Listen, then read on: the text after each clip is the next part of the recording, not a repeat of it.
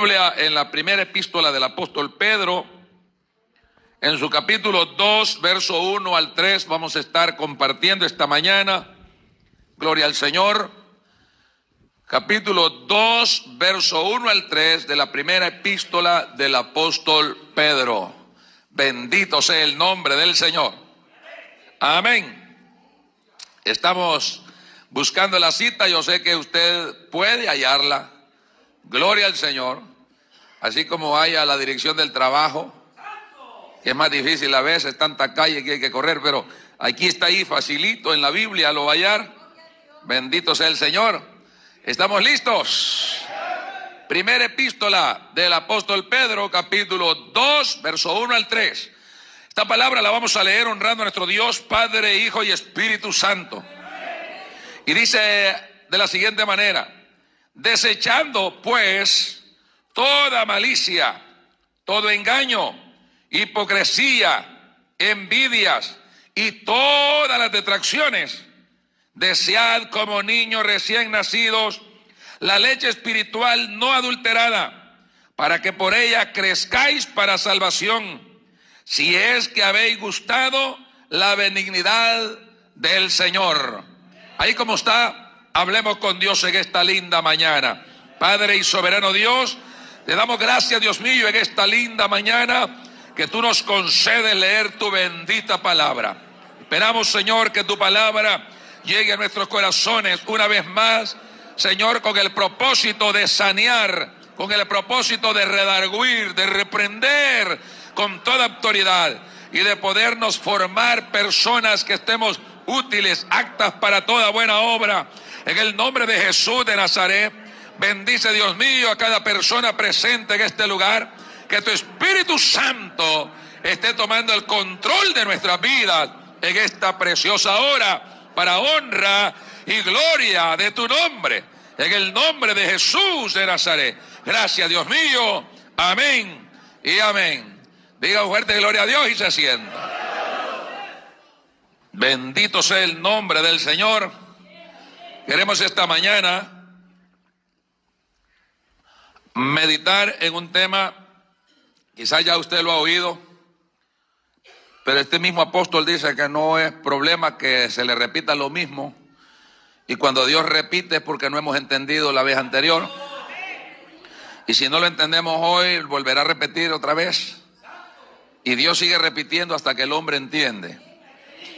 En cierta oportunidad yo, yo viajé a unas campañas allá por la zona de Usulután. A una, me llevaron a un evento de un aniversario. Yo prediqué un tema y cuando regresé como a los seis meses me invitaron para una campaña y yo prediqué el tema otra vez en la misma iglesia y yo sabía que yo lo había predicado. Pero cuando yo estaba orando el Señor me dijo que quería que predicara el mismo tema que yo había predicado antes. Y hermano, es difícil que un tema salga igualito como la vez anterior. Siempre Dios hace cambios. Pero lo raro es que ahí el cartucho salió lo mismo. Y resulta que la tercera vez me invitaron para una vigilia y fui y prediqué en la vigilia. Y hermano, en la iglesia, y cuando el Señor me dijo, quiero el mismo mensaje que este lugar. Y yo lo prediqué. Y cuando salí de predicar, un diácono me agarró del cuello allá afuera. Gloria al Señor y me agarró así, así me dijo, pastor, eh, venga para acá. Y yo me le acerqué, ¿qué, quiere hermano? Ya, pero un poco afligido porque el hombre era más gordo que yo. Y entonces me dijo, eh, hermano, por casualidad no tiene otro mensaje que predicar. Y yo le señalé la mesa del material, le dije, mire cuántos he predicado. Ahí hay un montón. Y me dijo, pero aquí ha venido a predicar el mismo mensaje las tres veces que ha venido. No puede predicar otro. Y cuando él me dijo esto, el Señor me dijo, dile, que por causa de él he repetido este mensaje. Y yo le dije, dice el Señor que por causa suya ha repetido este mensaje. Y el hombre empezó a llorar. Y empezó a llorar, y empezó a llorar. Y el mensaje, hermano, pegaba tan duro contra el adulterio. Y cuando él empezó a llorar, le dije, ¿qué le pasa, varón? Yo no, no, quise lastimarlo. Me dijo, no me ha lastimado usted, me ha herido la palabra porque me ha pegado a donde me duele. Tengo dos años de estar en adulterio y era el, auxiliar del pastor en la iglesia. Qué tremendo, hermano. Entonces, cuando Dios repite algo, algo está pasando. Así que si usted ya ha oído este mensaje, no se preocupe. Gloria al Señor. que Dios trae una bendición esta mañana. Los que están dispuestos a recibirla, digan amén. Bien, el tema para hoy es viejos y en pañales. En otra palabra, dígale que está a su lado, no te da pena. ¿Cuántos alaban al Señor? Es natural y es muy normal ver a un niño, y por cierto, a un niño hasta cierta edad, con pamper, con pañales. Un niño desde recién nacido hasta ahí por los dos, tres añitos, de ahí para allá ya el niño puede hablar para sus necesidades, puede usar el baño por sí solo, ya no necesariamente tiene que andar un pamper, porque ya se puede valer por sí mismo. Hoy sí se me fueron. ¿Cuántos alaban al Señor? Pero qué feo se mira y no es natural, no es normal, es un fenómeno ver ya un viejo todavía gateando y con pañales. Todavía agarradito en las paredes, que si se suelta se cae. ¿Cuántos alaban al Señor? Eso es, eso es feo, hermano. Yo sé que aquí hay gente muy madura, aparte de los tiernos, ¿verdad? Gloria al Señor. Pero que Dios quiere esta mañana que botemos los pañales y que agarremos, hermanos, estructura y firmeza de gente que crece en el Evangelio. Los, los que crecen en el Evangelio están aquí esta noche, esta mañana. A su nombre. Gloria a Dios. Bendito sea el Señor. Así que esta mañana tenemos ese tema, viejos y en pañales. El apóstol Pedro, hermanos, dice en este capítulo, en su primer versículo, desechando, desechando pues, la palabra pues es como una ejecución a la orden. Amén. E, es una, como que si solo dijera, desechando toda la malicia, entonces dijera, bueno, esto es si quieres la desechas y si no, no. Pero la palabra pues, entre las dos expresiones, empezó el sabotaje. La palabra pues, entre las dos expresiones, hermano, da un significado a que pongamos atención porque de lo contrario, si no votamos estas cosas que nos estorban para crecer saludables en la obra del Señor, jamás dejaríamos de ser niños, jamás dejaríamos de ser aguaditos, jamás dejaríamos de depender de otros, jamás dejaríamos la andadera, la carrilla, la, cargadera esa para que nos anden chineando, jamás caminaríamos por nosotros mismos. El apóstol dice que después de tanto tiempo, habiendo ya de ser maestros, hermano, todavía tenemos necesidad de que se nos estén dando las enseñanzas de los primeros pasitos desde hace 15 años 20 años, hay que estar ejecutando lo mismo y lo mismo y lo mismo y lo mismo, porque no da signo de que entienda lo que Dios quiere hacer en su vida. Pero Dios quiere esta mañana que desechemos todo aquello que estorba para el crecimiento espiritual. ¿Está aquí? Amén. Dele fuerte ese aplauso al Señor entonces. A su nombre. Desechando, pues ¿Qué es lo que tenemos que desechar? Primero, los teléfonos. tenemos que desechar primero toda malicia. Aleluya. No fue porque oí sonar algo ahí. Toda malicia. Y luego dice aquí, todo engaño. ¿Por qué dice todo, hermano? ¿Por qué no simplemente dice desechemos la malicia, pues? Pero aquí dice toda. O sea que no dejemos ni residuos. Y dice, todo engaño. ¿Sabe usted que hay gente que le gusta engañarse? Bueno, ellos creen que están engañando a otro, pero los engañados son ellos. Eso no vinieron aquí al altar. Vinieron por ahí. ¿Cuántos alaban al Señor? Todo engaño. Hipocresía, dos caras. Dos caras. El Señor quiere que usted se mueva con una sola cara. La misma que pone aquí, ponga en el trabajo, ponga en la calle, ponga en la tienda, ponga donde quiera. ¿Cuántos alaban al Señor? Y luego dice, hermano, eh, envidias. Usted sabe, la envidia es venenosa, la envidia te hace hablar hasta por los codos cuando otro es bendecido, tú empiezas a ponerle problemas ahí. Bueno, y todas las detracciones. La palabra detracción quiere decir calumnia. Eh, eh, todo lo que es calumnia, chisme, todo esto hay que desecharlo. Hay que desecharlo, hay que quitarlo. ¿Para qué? Para que podamos desear como niños recién nacidos. Aquí llegamos a un punto muy importante. El apóstol Pedro dice, desead como niños recién nacidos la leche espiritual no adulterada, para que por ella crezcáis. ¿Para qué? Para salvación. Si usted no crece, no se salva. Amén. Dile al que está a tu lado, todo lo que nace, crece. Dile que está al lado tuyo. Todo lo que nace, crece. ¿Está aquí, iglesia? Bueno, porque si no crece, ¿cómo se le llama? Enano. No, no diga hermano, no, enano. Enano, se le llama fenómeno. Fenómeno.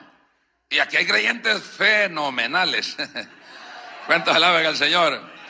Ahora, hermano, fenómeno. Cuando no crece, fenómeno. Se le llama algo que no es natural, contra naturaleza. Entonces, para que por ella crezcáis para ser salvo. Ahora, el apóstol Pedro echa mano, antes de entrar a los detalles de esto, eh, el apóstol Pedro echa mano, hermanos, al ejemplo de un parto, de una criatura que viene al mundo. Pareciera que el apóstol Pedro sí era un hombre de familia. Pareciera que el apóstol Pedro era un hombre que había estado tan cerca de los momentos duros de su esposa, que Pedro era casado, así que no pudo ser el primer papa. Alaba a Dios si puede. Pedro tenía suegra, usted no puede tener suegra sin casarse. Amén. A unos que ni casados quisieran tenerla, pero ni modo, si se casó tiene que tenerla. Pero usted no puede tener suegra sin casarse. Y si Pedro tenía suegra porque tenía una familia. Y dice que y, él la tenía en la casa, la viejita, porque cuando Jesús llegó con Pedro a la casa de Pedro, dice que la suegra de Pedro estaba ahí enferma. Entonces la tenía en la casa, la quería Pedro.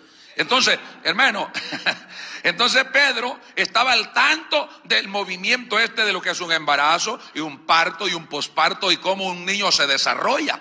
Y este ejemplo tomó Pedro para presentarlo, eh, hermanos, a la iglesia como una carta, podemos decir, universal.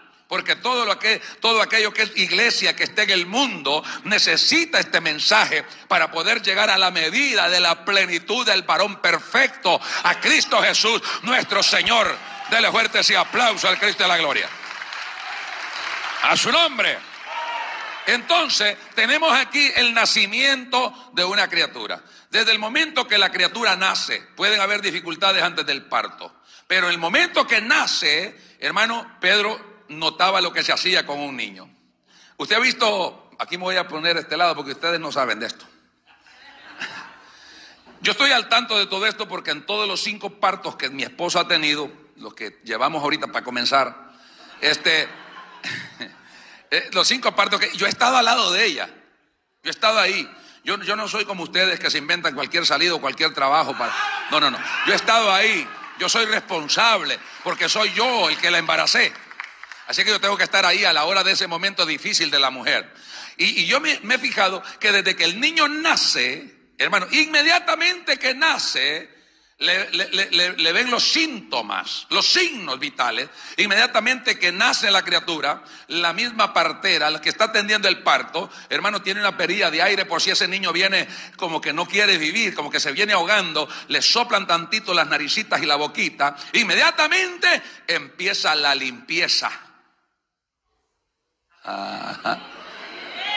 Sí, pero hay gente que tiene 15 años de haber nacido en Cristo y ya ha quedado con toda la suciedad que traía todavía, ¿no? ¿Cuántos alaban al Señor? Empieza la limpieza, hermano. Ahí tienen ya listos los trapitos y empiezan a limpiar a aquel niño. Seguidamente, el corte de la tripa umbilical. ¿Por qué le cortan la tripa umbilical? Porque ese niño no va a andar dependiendo todavía de la placenta. Él ya no va a depender de eso, ahora tiene que comer. Primero comía por el ombligo, hoy tiene que comer por su propia boca.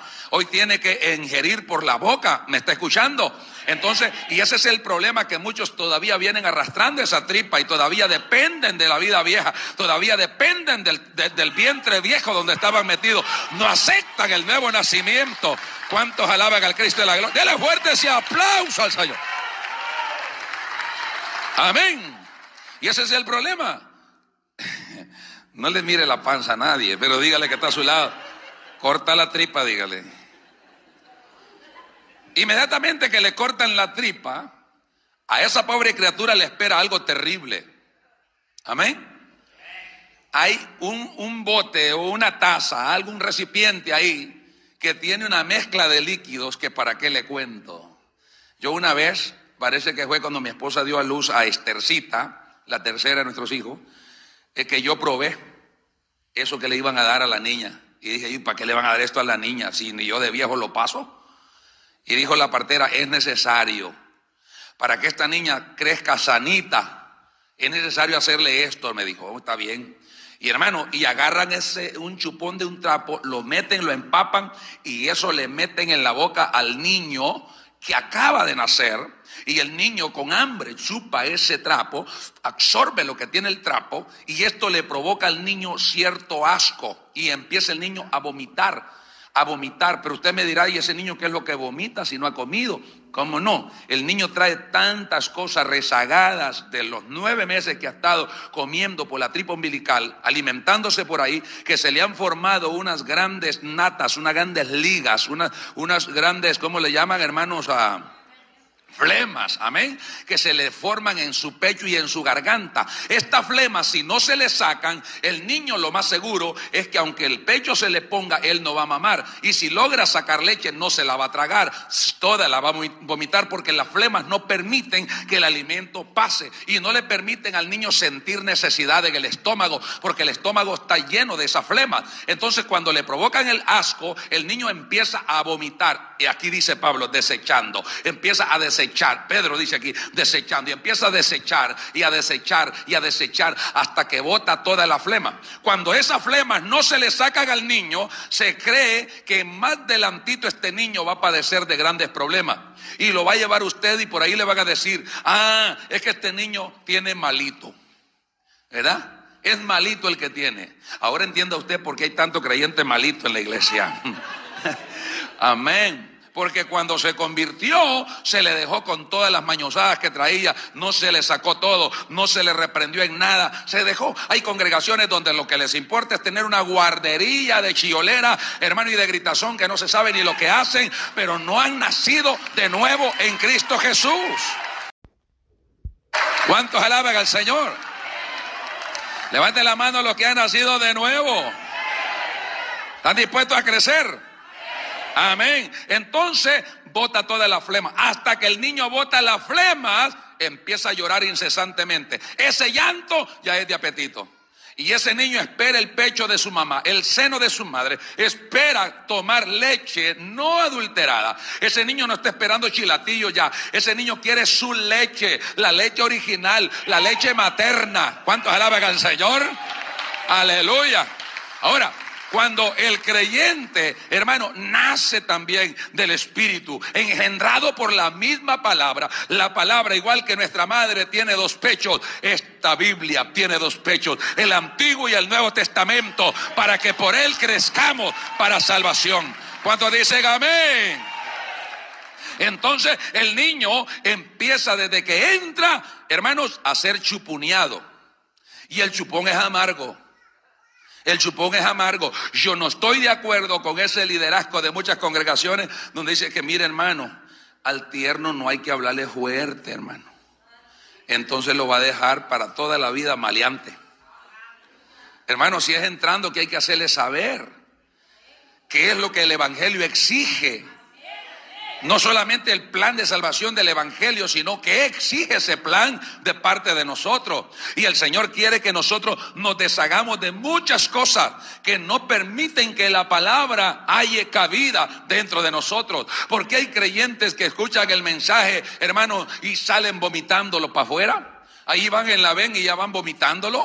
Ahí van en el carro y ya van vomitándolo. Nomás salen al pasillo y ya salen vomitándolo. Ay, que ese mensaje estuvo muy duro. Que ese hombre es muy mal hablado. Que ese hombre no ha estudiado para predicar. Que a mí no me gusta cómo habla. A mí me gusta como fulano, como mengano. Y empieza a escoger todos los panaderos que han salido por ahí. Masajistas, hermano, porque no quieren cambiar.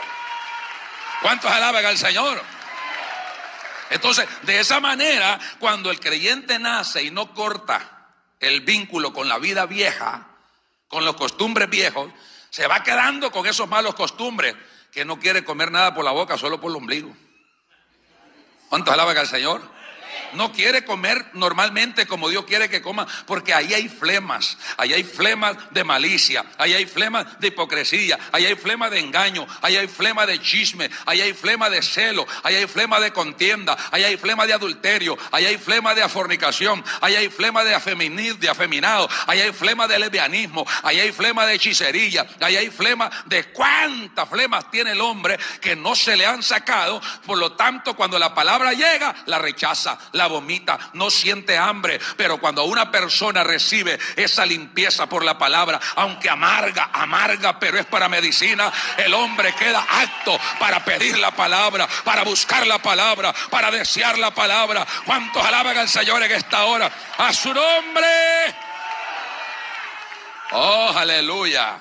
Entonces, el hombre puede desear la palabra. Hay congregaciones donde, hermanos, eh, yo no estoy aquí como para criticar a cierta iglesia, pero que sí hay congregaciones donde el tiempo, si se pudiera hacer todo en cantar y retosar, oh bendito sea Dios, en cuanto más se puede evitar el mensaje.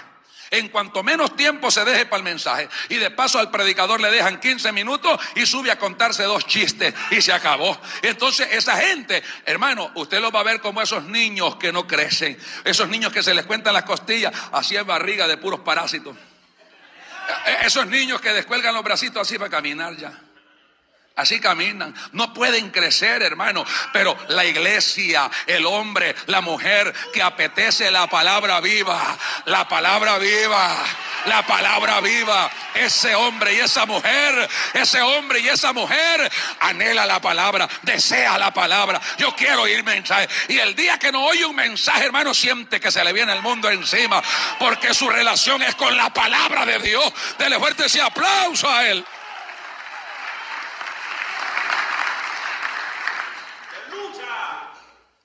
Hay niños que nos alegran cuando ya se empiezan a dar vueltas solo. Mira, se dio vuelta solo el niño. Y nos pegan un alegrón más cuando ya se caen de la cama por primera vez. Pues sí, porque nos da a entender que ya dio más vueltas. Ay, que lo recogemos y ya, ya le vamos poniendo cuñita, ¿verdad? Para que ya, porque ya él empieza a moverse y empezamos a hacerle entender el peligro que hay de la cama hacia abajo. Empezamos a hacerle conocer que ya eso es un golpe. Y, todo esto eso hay que decírselo al niño. Ya le empezamos a poner una cuna con corralito. Así, ¿verdad? Con barandita. Para que él, aunque quiera tirarse, no puede. Ahí está quieto. Y alguien me dijo que muchos cercos poníamos en la iglesia nosotros. O sea, no, es que el cerco no es para la oveja, el cerco es para el cabro. Mientras no ha entendido que hay que estar quieto, hay que ponerle cerco. Y hay que estarle cercando, y hay que estarle cercando hasta que entiende. Y ya puede, entonces ya se le quita el cerco y ya no ocupa. Ya no se cae, ya no se sale. ¿Cuántos alaban al Señor? ¿Cuántos alaban al Señor?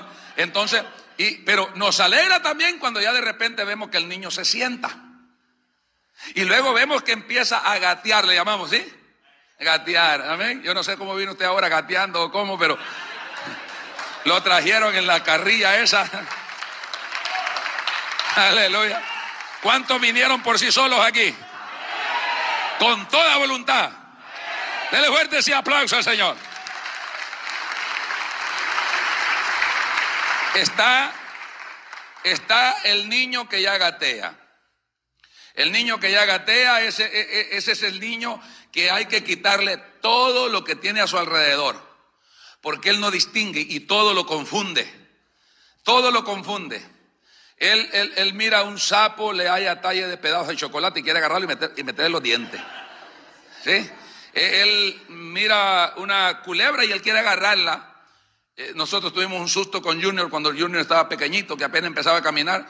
Se nos quedó calladito y a dónde está el niño y salgo yo para atrás de la casita y, y lo hallo con un coral agarrado. Un coral en las manos. Y porque el coral le hacía así buscando a morderlo, él se reía. Eh, y mi esposa cuando logra verlo, pegó un grito que el niño del susto botó el coral. Y pero yo miré que mi esposa casi se me desmaya.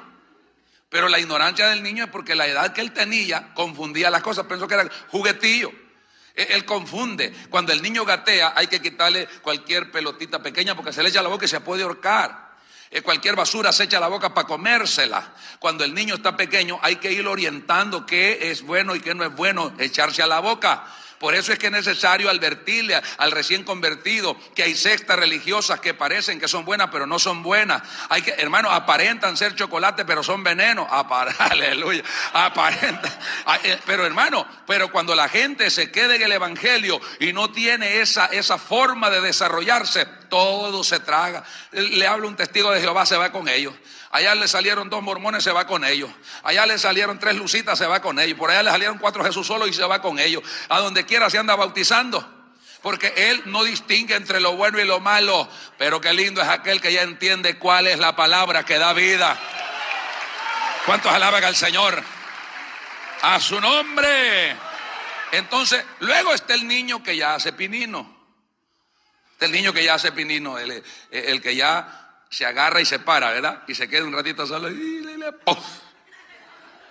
Pero qué lindo que ya hace pinino, ¿verdad? Cuando ya se hace pinino, en cualquier cosa se tropieza hasta en sus mismos pies. Hermano, ¿y por qué no fue al culto? Ay, hermano, es que ve que esto y esto.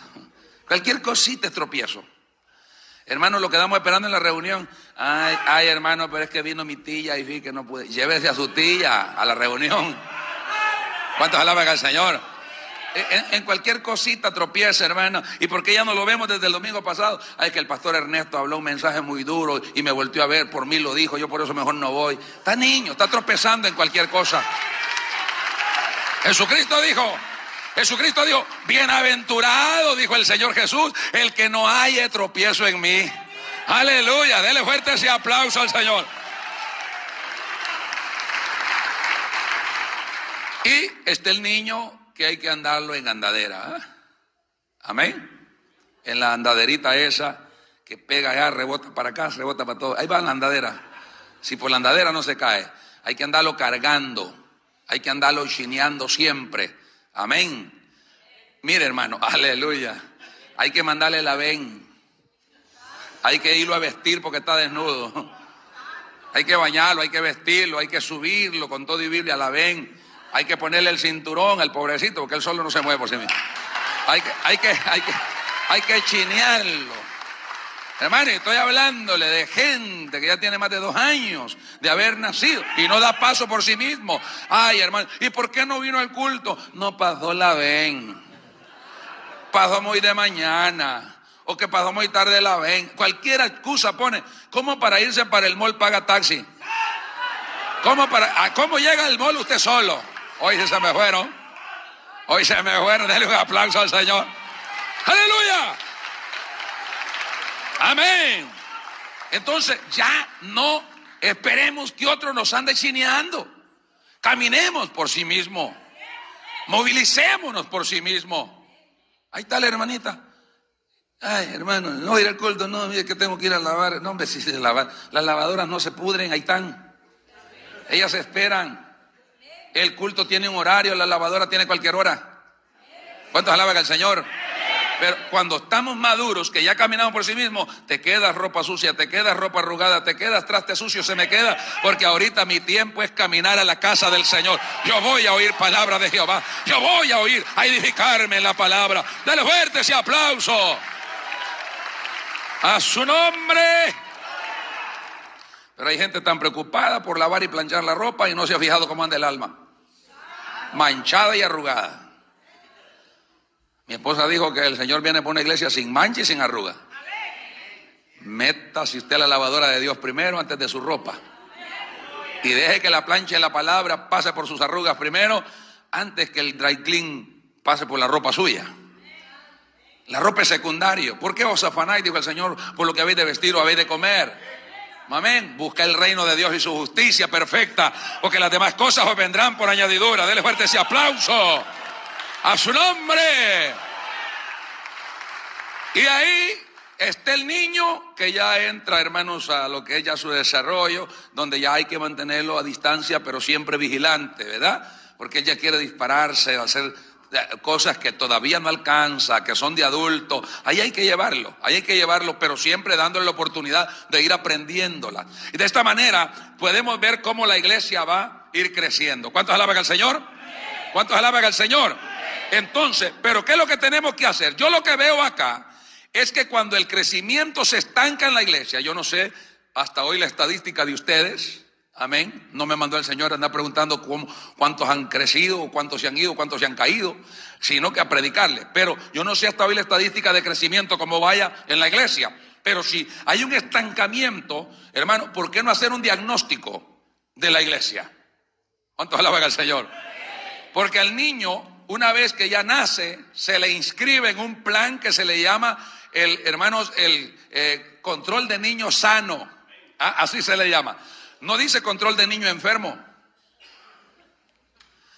Pero hay madres que hasta que el niño está muriendo se lo lleva a la clínica.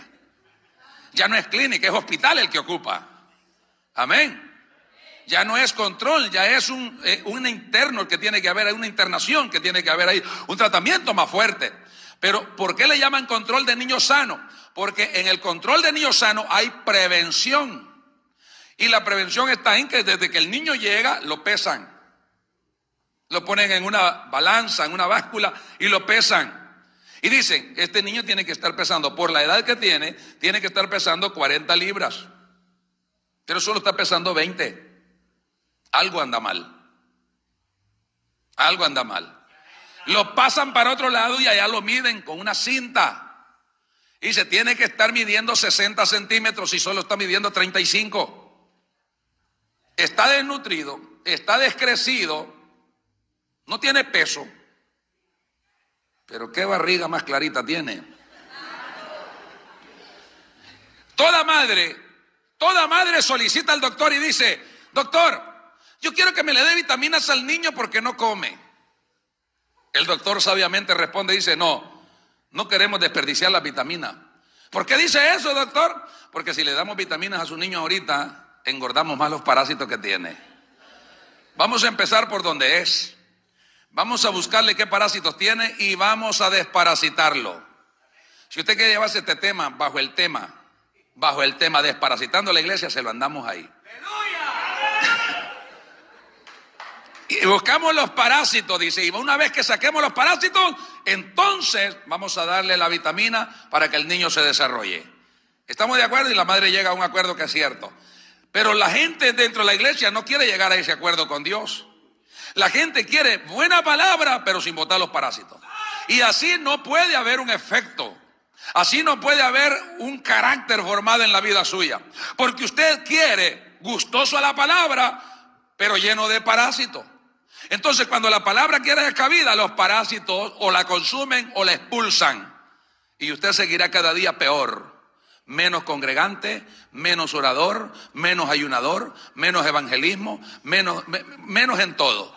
Hasta de manera que ya va a venir con sondas en las narices cuando usted quiera reaccionar. ¿Por qué no acudir mejor a tiempo y decirle, Señor, aquí estoy dispuesto para un chequeo? Aleluya. Saca lo que nos sirve ahora. Aleluya. Dele fuerte ese aplauso si es para Él. A su nombre. Amén. Entonces, dice acá, desechando, desechando pues toda malicia. La malicia es un parásito dentro de la iglesia. Aquí voy a entrar el mensaje ahorita. Solo estaba poniendo el ejemplo de lo que es un niño.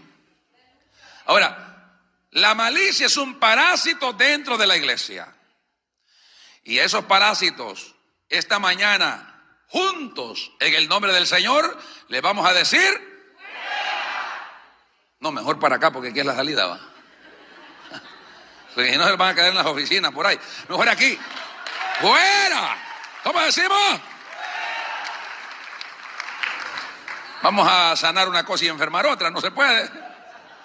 ¿Cuántos alaban al Señor? Entonces, dice malicia.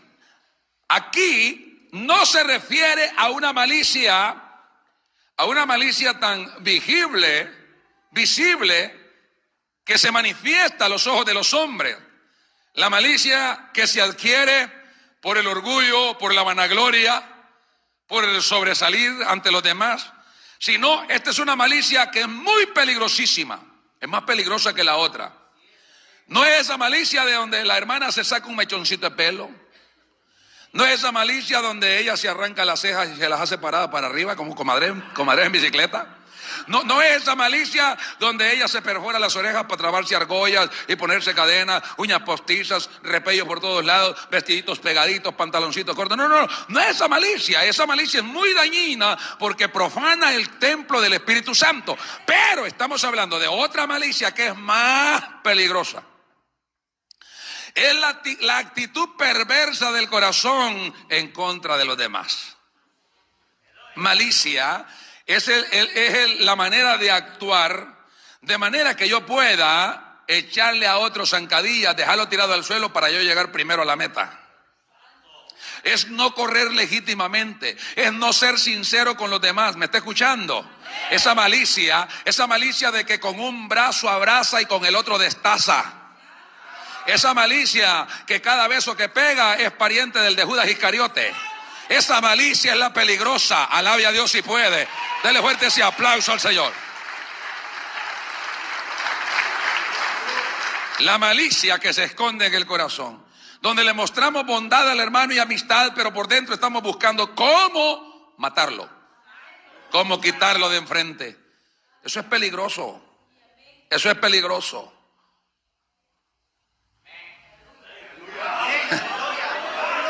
Yo solo estoy diciendo que es peligroso, no ponga cara de peligroso usted. ¿Cuántos alaban al Señor? Es peligrosísimo. Entonces, estas cosas no dejan que la vida espiritual se desarrolle. Porque si hay ese veneno, ese, ese, parásito adentro de su vida, la palabra no va a hallar cabida. Usted nunca va a desear la palabra, porque siempre el mensaje vendrá en contra de esa actitud que usted tiene y usted no está dispuesto a deshacerse de esa actitud, entonces hay un polo opuesto, lo que hace es chispa, lo que hace es juego, choca. No hay, no hay concentración entre la palabra y usted, porque hay un parásito que no recibe esa medicina. Pero ese parásito se puede ir fuera en el nombre de Jesús. ¿Cuántos alaban al Señor? Porque el tiempo, hermano, no alcanza. Vamos a ir detallando rápidamente e, estos problemas de parásitos, porque de estos parásitos hay un montón, hermano. Ahora, Viene la malicia, el engaño.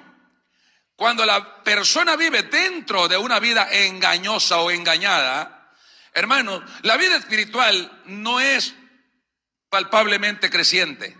La vida espiritual es de mal en peor. Cada vez está más desnutrido. Cada vez es menos amigable, cada vez menos se congrega, cada vez menos se, se comunica con los demás, cada vez se va aislando porque anda engañado. Amén. El engaño hace que la persona, hermanos, crea que puede estar engañando hasta Dios si es posible. Ese fue el error de Ananía y Zafira, porque creyeron que podían echar una mentirita piadosa y que el Espíritu Santo nos iba a resentir con ellos. Pero ese fue el peor error. Se engañaron a sí mismos. Santiago dice que el que se cree ser algo y no es nada, a sí mismo se está engañando. Entonces, cuando hay acto engaño en nosotros y la palabra de Dios llega, lo que hacemos es escondernos, como lo hizo Adán. Cuando Adán cayó en el engaño del pecado junto a Eva, corrieron, se hicieron sus delantalcitos de higuera y luego se metieron detrás de los arbustos. Yo que usted le hubiera dicho al que está a su lado, sálgase del charral. Entonces, se metieron debajo de un charral y la voz de Dios se paseaba por el huerto, ¿sí o no? Por el aire en el huerto decía, Adán, ¿dónde estás tú? ¿Acaso Adán salió al primera voz? No. ¿Por qué? Porque él estaba engañado. Él creyó que Dios no lo estaba viendo. Mucha gente dice lo mismo cuando el mensaje está saliendo. Él no sabe lo que yo tengo. Él no sabe cómo yo estoy. No puede ser por mí que lo diga. Él tal vez esté adivinando. ¿Por qué no mejor salirse y decir, bueno, yo quiero crecer para Dios y voy a dejar de vivir esta vida engañada y voy a rendirme a Dios? ¿Cuántos alaban al Señor en esta hora? Dele fuerte ese aplauso al Cristo de la gloria. Porque no se engaña la esposa, no se engaña al esposo, no se engañan los hijos, no se engaña al pastor. Cada quien se engaña con sus mismas actitudes a sí mismo. Amén. Entonces no espere crecimiento si en usted hay engaño. No nos engañemos. En, el ejército se acostumbra una, una palabra que dice, no nos engañemos, somos o no somos. Un capitán decía, porque si estás por ser, mecate te espera. Mejor ahórcate. No sigas engañando. Eso, pero es el ejército, aquí no lo haga. ¿Cuánto alaba el Señor? ¿Somos o no somos. Pero esto de que entre mediocre, esto de dos aguas, esto de dos chorros, esto de dos caminos al mismo tiempo, con Dios no va. Eso es actitud engañosa del hombre. La palabra es correcta, dice, ninguno puede servir a dos señores. Nadie. Diga ninguno. Ni usted tampoco. ¿Cuántos alaban al Señor? Entonces, hipocresía. La hipocresía es otro parásito que está en el, en el vientre espiritual del niño espiritual, que no lo deja desear la palabra viva, que no lo deja desear esa leche espiritual. La hipocresía es el arte de saber vivir una vida doble. Es el arte de poder presentar una actitud de cristiano obediente a donde le conviene y de poder presentar una actitud de mundano desobediente a donde le conviene. Es el arte de ser oveja delante del pastor y ser cabro al par de sus compañeros de trabajo, allá en la escuela, en la universidad, en el vehículo, en el avión, en el bus, en el parque, en la playa. Allá anda todo destrabado y esa es una actitud peligrosa. Porque usted no puede tener dos caras delante del Señor. El Señor lo conoce a usted por una cara. Y es por la cara tal como usted es. Por eso es que Dios no está de acuerdo con la actitud, con permiso, ¿verdad, hermana? De las mujeres que se ponen esa máscara de pintura encima. No van a pantallar a nadie con eso, peormente a Dios. Dios sabe cómo la creó. Y Dios está satisfecho como la hizo. La mujer es la que no está satisfecha. Pero Dios está satisfecho.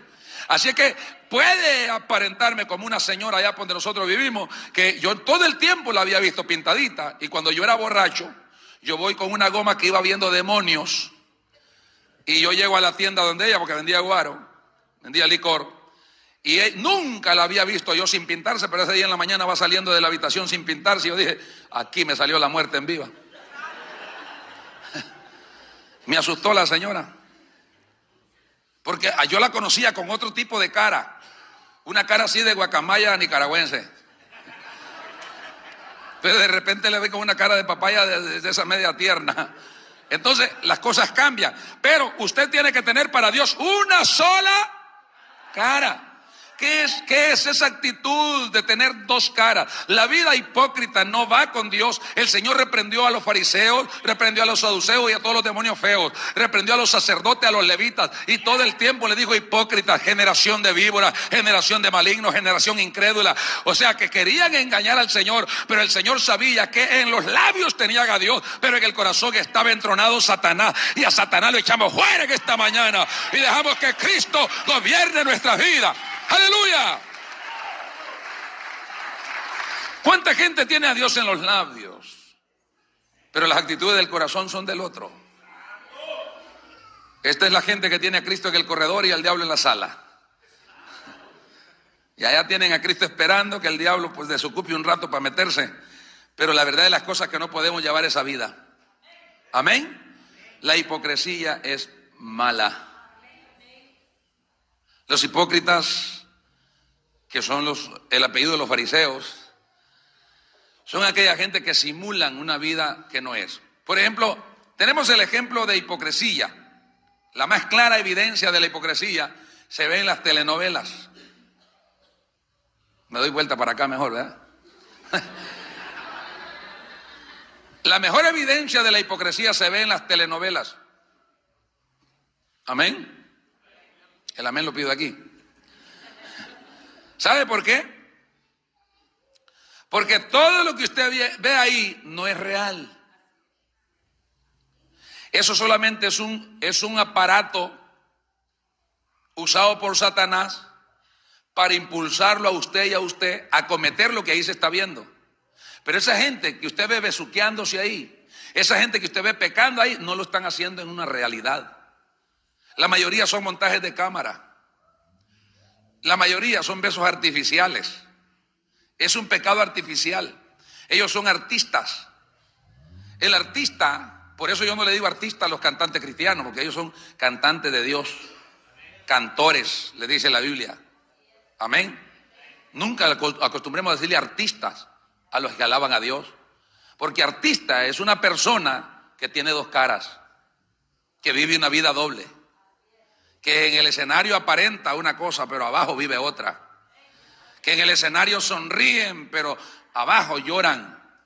Como una presentadora de televisión de Honduras que hermano sale por la televisión bien amigablemente presentando las noticias y un día los niños le preguntan en casa, mami, ¿por qué cuando tú estás en, el canal de televisión eres tan amigable, siempre sonriendo y él llegando aquí a la casa solo vive llorando y encerrada en el cuarto? Y dice ella, pero es que para eso me pagan, hijo. Entonces le dijo el niño menor, mami, ¿cuánto me cobras por darme una sonrisa a mí? Eso es duro. Eso es duro, porque hay gente que es como el payaso como no tienen sonrisa natural, se la dibujan hasta aquí. Pero es el dibujo por encima. Es el dibujo. Los ojos se los hacen bien grandotes como ojos de felices, pero dentro de esos ojos felices se miran los naturales que están infelices. Y eso no puede ser así. Nosotros tenemos que ser lo que somos, aceptar la voluntad de Dios en nosotros. Y si hay algo que nos está atrapando en ese círculo de vida vicioso de la hipocresía, podemos con toda la autoridad decir, Señor, pero yo anhelo el crecimiento y deseo tu palabra. Echa fuera lo que estorba de mi vida, porque quiero crecer para ti. ¿Cuántas parejas y matrimonios va a ver usted tomados de la mano por la calle? Mientras la multitud, el público los está viendo. Si usted pudiera poner una cámara como Laura en América, en la, casa, en las partes privadas del hogar donde viven, usted se puede dar cuenta qué clase de vida viven esos matrimonios. Mujeres que usted las mira aquí sonriendo, hermana, yo le bendiga. Varones que usted los mira, hay varón que Dios le bendiga y contentos y, y como estamos y platicar y ahí está la gente. Cualquiera dice, qué feliz es este hombre. Pero hay hipocresía.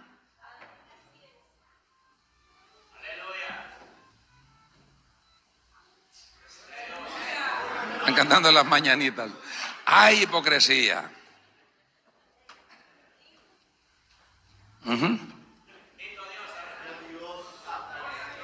Algunos la andan de la mano para que no se les vayan. Porque tantito la suelta afuera se le va. ¿Cuántos creen que eso puede desaparecer de nuestra vida? Sí, puede. Y entonces la palabra va a hallar el lugar que busca en nuestro corazón. Entonces vamos a sentir la necesidad. Pero ¿quién va a sentir necesidad de congregarse o de oír un mensaje con un tipo de vida de eso?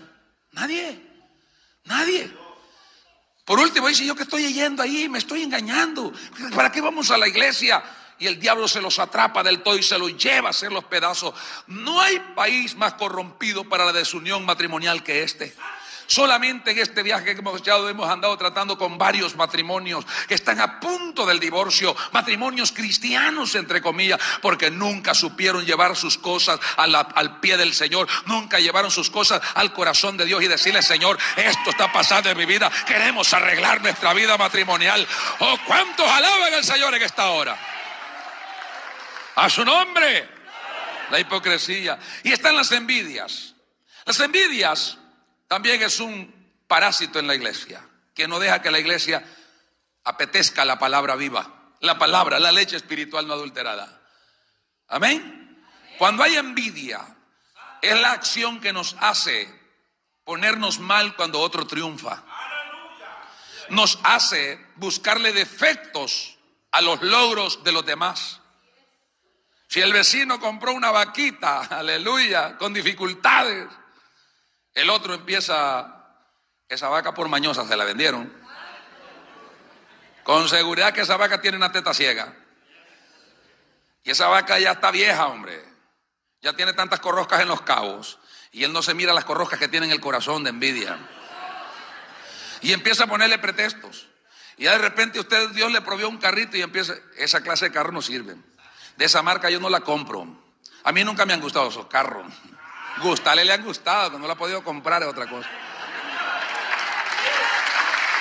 Aleluya. ¿Cuántos alaban al Señor? Y ya cuando el hermanito tiene una casa, ya va a quebrar. Con esta crisis ya la va a perder. En vez de orar para que Dios le provea para salir adelante. ¿Qué sabe usted si en el futuro usted va a ir a vivir a ese Beyman de la casa del hermano? ¿Qué sabe usted por qué no ora que Dios le mantenga la casita al hermano? Pero a la envidia, la envidia, la envidia es peligrosa. Hay que echar fuera la envidia. ¿Para dónde se va? Fuera en el nombre de Jesús. Fue la envidia la que hizo que Caín matara a Abel. Es la envidia la peligrosa que provoca la muerte en el hermano. Si el hermanito Dios lo usó predicando, empezamos a ver qué gallo le buscamos. No es gallina el hermano, no le busque gallo. Él es un siervo de Dios. ¿Para qué le anda buscando gallo a un hermano? Pero siempre andamos buscando un pero. En vez de decir, lo usó el Señor, vamos a orar por él. Y si en algo él está fallando, sentémosle y platiquemos con él. Y mire, hermano, mejore este asunto porque usted Dios lo está usando. Conviene que mejore aquí.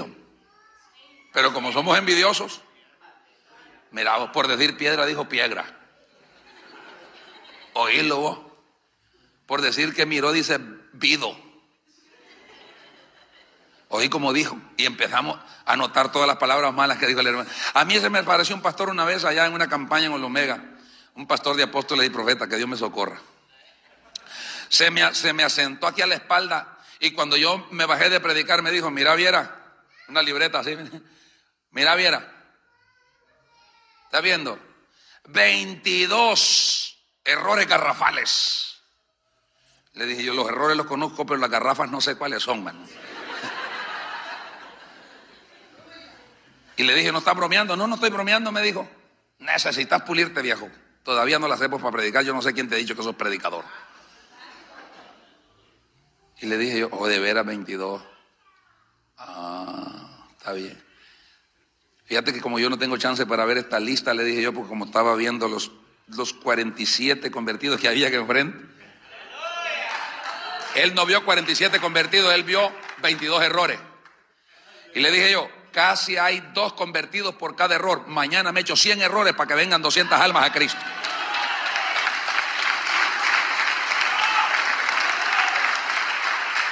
Amén.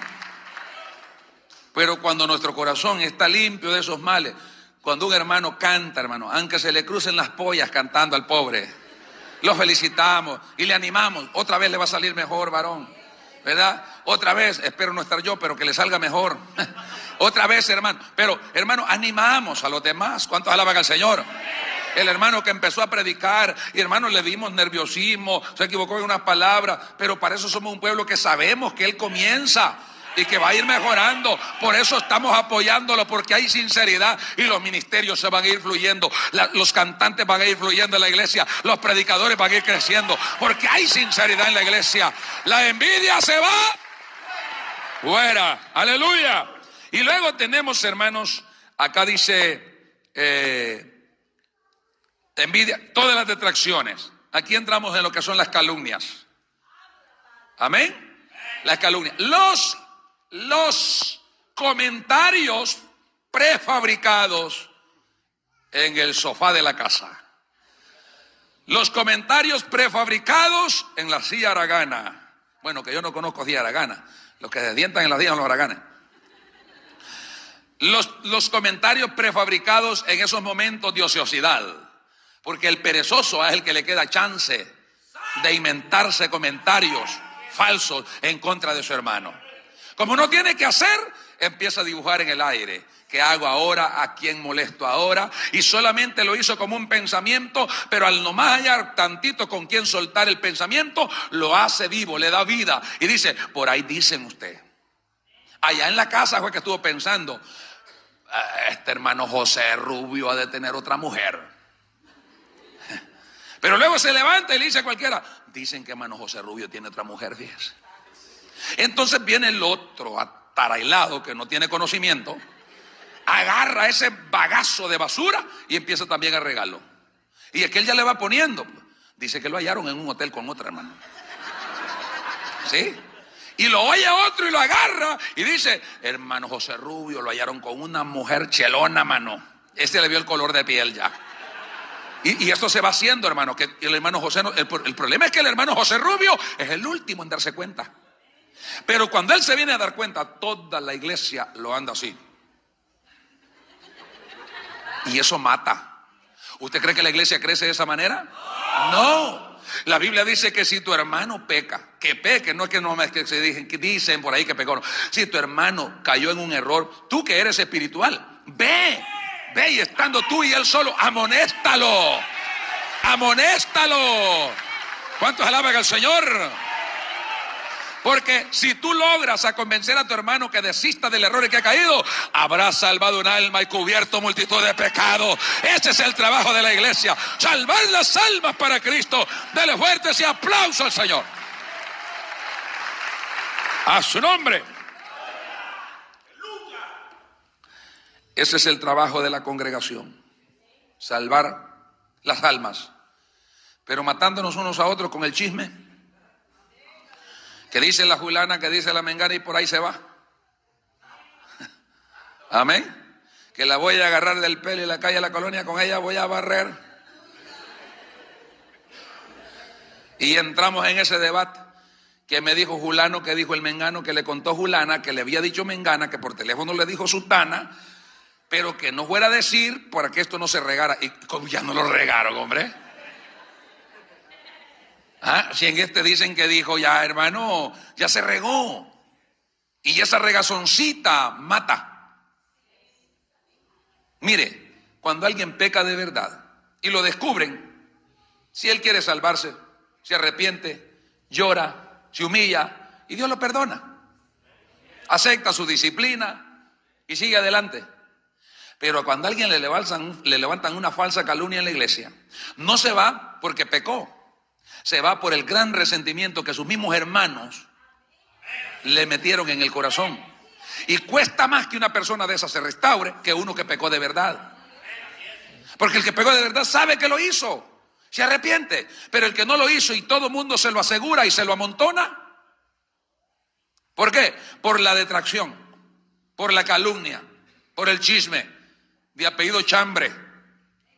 Hermano, el chicle, porque el chisme y el chicle hacen mover la quijada igual. ¿Cuánto alaba que al Cristo de la gloria? Entonces, cuando desechemos todo esto, desearemos como niño recién nacido. El apetito de nosotros será la palabra. El deseo de nosotros será la palabra. Todo lo queremos por oír la palabra de Dios. ¿Cuántos alaban al Señor? A su nombre. Un niño recién nacido que desea ya la comidita. Hermanas hembras, en esto no tienen que ver mucho aquí los varones. Hermanas hembras, levanten la mano las que son madres naturales, ¿verdad? Así por, por, por, ¿cómo se llama? Por adopción no, no, se vale. Porque en esto la pregunta que voy a hacer, sí puede ser madre por adopción, no hay problema. Pero la pregunta que voy a hacer no se vale, porque para eso tiene que haber dado a luz. ¿Cuántos días esta respuesta quiero oírla ahora, no mañana. ¿Cuántos días aguanta un niño llorando recién nacido sin que se le dé alimento? ¿Ah?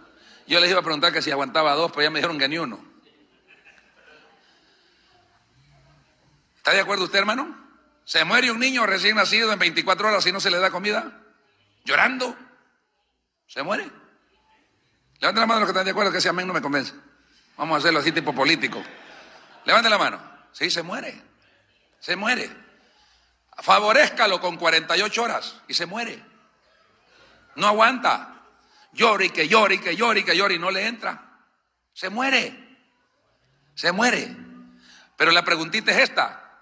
¿Cómo usted se siente vivo cuando tiene hasta 22 días de no comer palabra? ¿Cómo usted se siente vivo con 15 días de no comer palabra de Dios? De no congregarse ¿Usted cree que puede estar vivo? No, hermano, usted está agonizando, está muerto. Por eso necesita abrir, abrir el corazón para que salga todo lo que nos sirve y que haya apetito de esta palabra, que busque congregarse, que busque el grupo de crecimiento, que busque la doctrina, que busque la palabra. Dele fuerte ese aplauso al Señor. A su nombre. A su nombre. Entonces, cuando, cuando nosotros tengamos la el apetito de esas cosas, de, la palabra, es cuando tengamos ya fuera todas esas cosas que estorban. Cuando desechemos lo que nos atrasa. Aquí hay muchas cosas que hay que desechar. Amén. Por ejemplo, tenemos que desechar eh, las cuestiones necias dentro de la iglesia. Pablo le dice a Timoteo, para si usted quiere anotar la cita, 2 Timoteo 2.20, 1 Timoteo 4.7, desecha, primero son, primero las fábulas, las fábulas profanas y de viejas.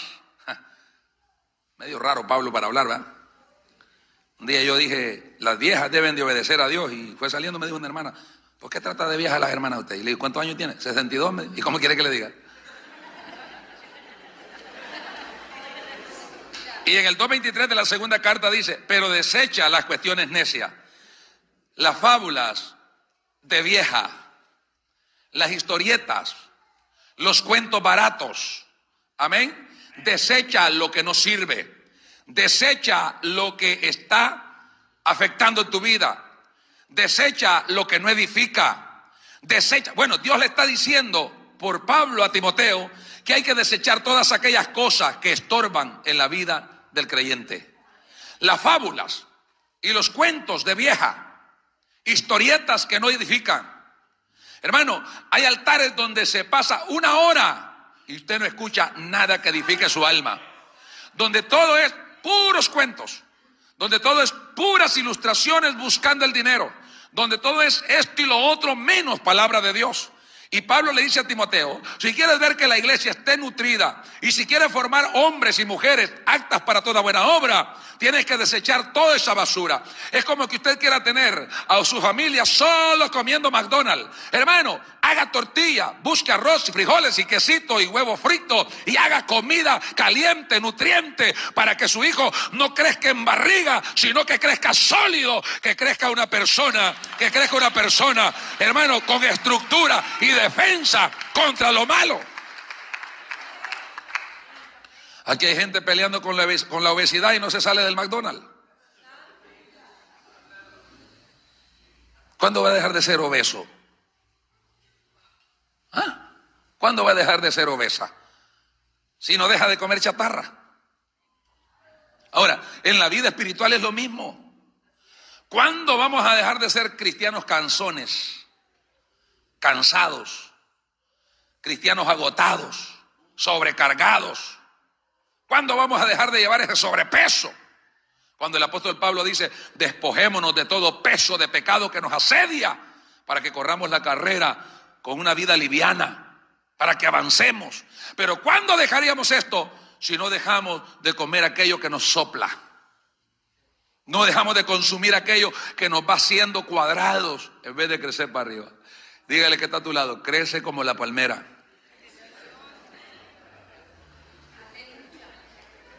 Porque mucha gente crece como la piscina infable, de, esa improvisada. A los lados, entre más agua le echa, más para allá va. Tenemos que crecer como la palmera. Fuerte ese aplauso sea para el Señor. A su nombre. Y vámonos a lo que dice Santiago 1.21. Usted se va a dar cuenta que el apóstol Santiago tiene algo que ver también con esto, de esta enseñanza. 1.21. Por lo cual, desechando toda inmundicia. Si le aplicamos la palabra inmundicia a muchas prácticas que todavía están dentro de la congregación. Amén. El complacerse en pornografía. El embelezarse en programas atractivos por la desnudez del sexo opuesto. Si es hombre, le encanta ver los desfiles de Miss Universo, más cuando salen con traje de noche. Si es mujer, le encanta ver las exhibiciones de los fisiculturistas, fisicoculturistas, los cholotones esos que sacan tremendos catos así, con un ancla dibujada sobre el moño.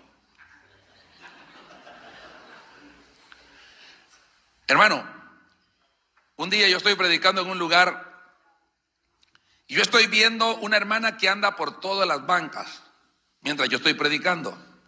Las iglesias tienen proyectos y a veces la secretaria o el encargado de ese proyecto tiene que aprovechar el resto del culto para andar despacito allí, anotando a los hermanos que están pagando la promesa que han hecho. Dije yo, pero esta hermana ya, me estaba quitando mucho la atención. Ella anda con una su libreta en la mano y se acercaban de las hermanas y la abría un lapicero marcaba y todo. Bueno, pero al, ver que tanto me estaba quitando la atención, porque la gente estaba allá viendo a la hermana, yo la llamé y le digo, ven hermana, por favor, la llamé. Me presta por favor su libreta y después termina de hacer su trabajo. Y yo la puse así, cuando la puse así, yo vi que era una revista. Entonces vengo yo y la abrí. Hermano, solo mujeres desnudas y hombres desnudos habían ahí. Mujeres con hilos dentales, con tanguitas, con bikinis, hombres con bikincitos, con casi ni calzoncillo ni nada. Hermano, solo prendas delicaditas. Y eso es lo que ella andaba en medio de la iglesia ofreciéndole a las hermanas. ¿Cuál va a querer? Mire, yo se la consigo con descuento. Y todo eso, hermano, enseñando pornografía a la cara descubierta dentro de un culto. ¿A cuánto no llegará una gente afuera en su vida privada, hermano? Y esta clase de gente está dentro de las congregaciones. Está ahí, hermano, comerciando con la pornografía comerciando con la inmoralidad. Y esta es inmundicia que hay que echarla fuera. Dele fuerte ese aplauso al Señor. A su nombre. Desechando toda inmundicia. Amén. Y abundancia de malicia, que ya hablamos de la malicia. Cuando, cuando hacemos esto, dice, recibid con mansedumbre la palabra implantada, la cual puede salvar vuestras almas. Si no desocupamos el corazón, si no desocupamos el corazón de todas esas cosas, la palabra no hallará cabida en nosotros. El Señor se lo dijo a los fariseos, mi palabra no haya cabida en vosotros, porque vosotros hacéis la voluntad de vuestro padre el diablo. Eso está fuerte, hermano. ¿Por qué Jesús descubrió que la palabra de él no, había, no hallaba cabida en los fariseos, en los saduceos y todos los feos? ¿Sabe por qué? Porque ellos obedecían las órdenes de su padre, o sea, el padre de ellos, vea, para ser más específico, del padre de ellos que era el diablo. Porque si vosotros fuerais hijos de Abraham, no procurarías matarme. En tanto que queréis matarme, vuestro padre es el diablo, porque las obras del diablo queréis hacer, le dijo el Señor. Entonces, si nuestro corazón está ocupado por todas estas cosas, nunca va a haber apetito por la palabra. Y nuestra vida será de sentado a gatear. Y ahí nos quedaríamos nos quedaríamos nunca madurando, nunca creciendo. Amén. Amén. Vea o, oiga lo que dice acá el capítulo 13, verso 11, 1 Corintios. Cuando yo era niño, cuando yo era, diga era. Pues dice aquí, cuando yo era niño, hablaba como niño, pensaba como niño, jugaba como niño. Mas cuando fui hombre, dejé lo que era de niño. Dios quiere que ya vayamos dejando los pampers. Dios quiere que ya vayamos dejando el pepe. Que, eso se ve raro, hermano. Literalmente, humanamente, uno agarra costumbres cuando es pequeño. Yo hasta que llegué al ejército me quitaron la maña de chuparme un dedo. Sí. Hasta que llegué al ejército. Soldado David Viera Fuente. Firme. Con el dedo metido en la boca. Blanco, blanco y la uña pacha. Primero yo no me crecí con mi madre, me crecí con mi abuela, así que yo no tuve la, oportunidad de pecho. Desde tiernito me dejaron con mi abuela, no, no, tuve la oportunidad de pecho y mi mamá yo creo que ya no tenía nada de leche. Yo era el número 23 de sus partos. Así que no creo que tuviera leche para mí. Antes tuvo fuerza de traerme a este mundo. Amén. Pero me hizo quizá falta el, pecho de mi madre, que no me bastó la pachita que me daba en aquel tiempo con agüita de arroz o de maicillo, porque no había leche de esa leche que sale ahora. Para esos tiempos cuando yo me crecí, sí había, pero solo la tomaban los de arriba. Nosotros allá abajo ni sabíamos ni qué color era el cumbo. Entonces, pero lo que le quiero decir es que quizás yo agarré esa costumbre de, de, soliviar mi necesidad con un dedo en la boca. Hermano, y en el Evangelio hay mucha gente que se ha quedado así. ¿Cómo le llaman a una cosa que le ponen a los niños con una rueda así? Engañador, ¿verdad? Engañador. Y hay gente que le gusta andar con ese hule de engañador. Cuando hay un mensaje de verdad, no lo quieren. Cuando le traen un hulito, eso sí lo chupan con ganas. Y no les alimenta nada. Dejémoslo de niño. Dejemos los juguetes de niño. Busquemos con anhelo la palabra que alimenta. ¿Cuántos dijeron amén? Dice que hay que cultivar el entendimiento. 14, 20, 1 Corintios. Hermanos, no seáis niños en el modo de pensar, sino sean niños en la malicia y maduros en el modo de pensar. Maduremos. Ya no actuemos como esas criaturitas irracionales que por todo pelean, hermano. Te ves los niños jugando, le pone un carrito y el carrito rojo es el atractivo de todos los tres niños que están ahí. Y por ese carrito rojo se pelean y el carrito queda a un lado y ellos agarrados del pelo. Y el carrito está allá.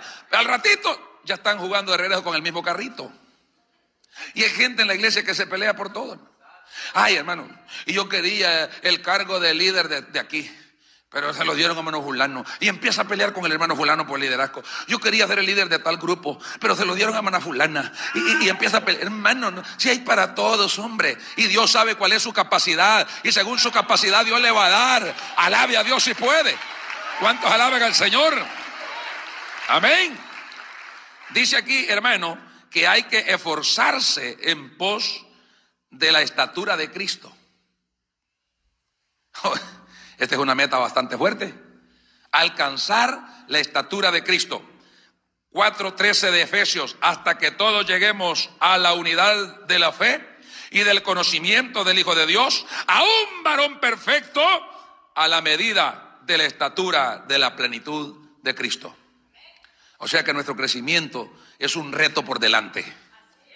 No nos vamos a quedar enanos. Los que están de acuerdo conmigo, levanten la mano y digan amén. Yo no me quedo enano. Yo quiero crecer. Yo quiero crecer. Quiero tener mis actitudes, quiero tener mis propias convicciones del Evangelio. Quiero estar consciente de que estoy haciendo lo correcto. Quiero estar consciente de que estoy sometiéndome a la voluntad de Dios. No estoy consciente de que me andan empujando ni que por empuje de otro. Todo lo estoy haciendo porque me nace en mi corazón y sé lo que estoy haciendo. Porque ya soy maduro, porque ya crecí. ¿Cuántos alaban que Cristo de la gloria? Dele fuerte ese aplauso al Señor. Aleluya. Aleluya dice que hay que participar de las verdades más profundas del Evangelio. Amén. Porque el alimento sólido es para los que han alcanzado madurez. Aleluya. Eso es lo que dice aquí el apóstol. ¿Cuántos alaban al Señor? El alimento sólido, dice Hebreos 5:14, es para los que han alcanzado madurez. Para que los por el uso, los que por el uso tienen los sentidos ejercitados en el discernimiento del bien y del mal. Un día, un hombre está enfermo y le dijo a su querida esposa, amor, yo creo que me voy a morir. Dime qué quieres que te deje antes de morirme. ¿Qué quieres que te deje como recuerdo? Y la esposa sin titubear le dijo, hazme el favor de que cuando te mueran te saquen el cerebro para que me lo dejes. Amor le dijo, ¿y para qué querés mi cerebro? Para trasplantármelo yo y estrenarlo porque vos nunca lo estrenaste, le dijo. nunca lo usé. ¿Por qué le digo esto? Porque aquí dice la Biblia que crecen los que tienen los sentidos ejercitados, los que echan a andar los sentidos que Dios les ha dado. Pero hay gente que de veras no les da uso a los sentidos, los tiene pegados. Están pegados. Cuando usted deja un carro ahí un par de meses, tres meses que no lo enciende, se pega, se pega. Aunque le ponga batería nueva, no lo puede prender porque todas las piezas adentro están pegadas. Y lo mismo pasa cuando nosotros nos echamos a andar nuestro sentido. Cuando solo nos acostumbramos ahí a oír el mensajito subliminalmente, no le ponemos mucha atención, no, no, no dejamos que el mensaje entre para empezar a escudriñar, a buscar y a buscar, para aprender más de Dios. ¿Cuántos alaban al Señor? Entonces tenemos que darle lugar al sentido que corra, que busque, que indague, que escudriñe. ¿Cuántos alaban al Señor, hermano? Aleluya. No hay que ser inestables en la fe para poder crecer. Dice acá, para que ya no seamos niños fluctuantes llevados por doquiera de todo viento de doctrina, por estratagema de hombres que para engañar emplean con astucia las artimañas del error. Para eso necesitamos ser sólidos. Amén. Un creyente sólido no va a ser movido por una falsa doctrina. Oh, gloria a Dios. ¿Y dónde está hoy, hermano? que estoy ahí con los testigos de Jehová, hermano. El otro mes viene usted y lo ve. Ahí estoy hoy con los mormones, hermano, porque esa es la verdad, fíjate. Más tarde lo ve. Ahora estoy con los de Jesús solo usted. Porque me di cuenta que el bautismo en la Trinidad no vale. Y, después lo vuelve, lo vuelve a ver. Eh, mire, hoy estoy en la iglesia de Michael Jackson usted. Está metido en la satánica. Espero que los que andan de negro no anden en honor a Michael.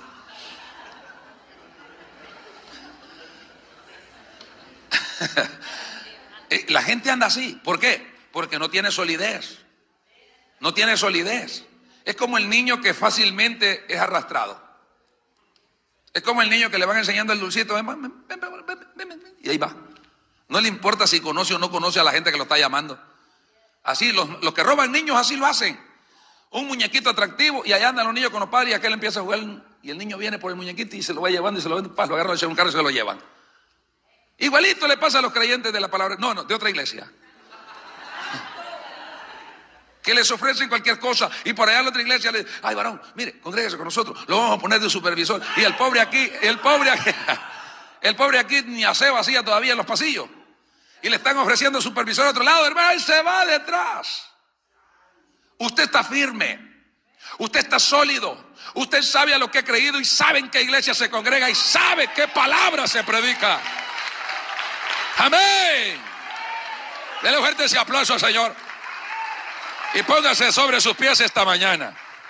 Aleluya. Viejos y en pañales. Da pena, hermano. Levante la mano a los que sienten que ya botaron los pañales. para que le pusieran otro limpio.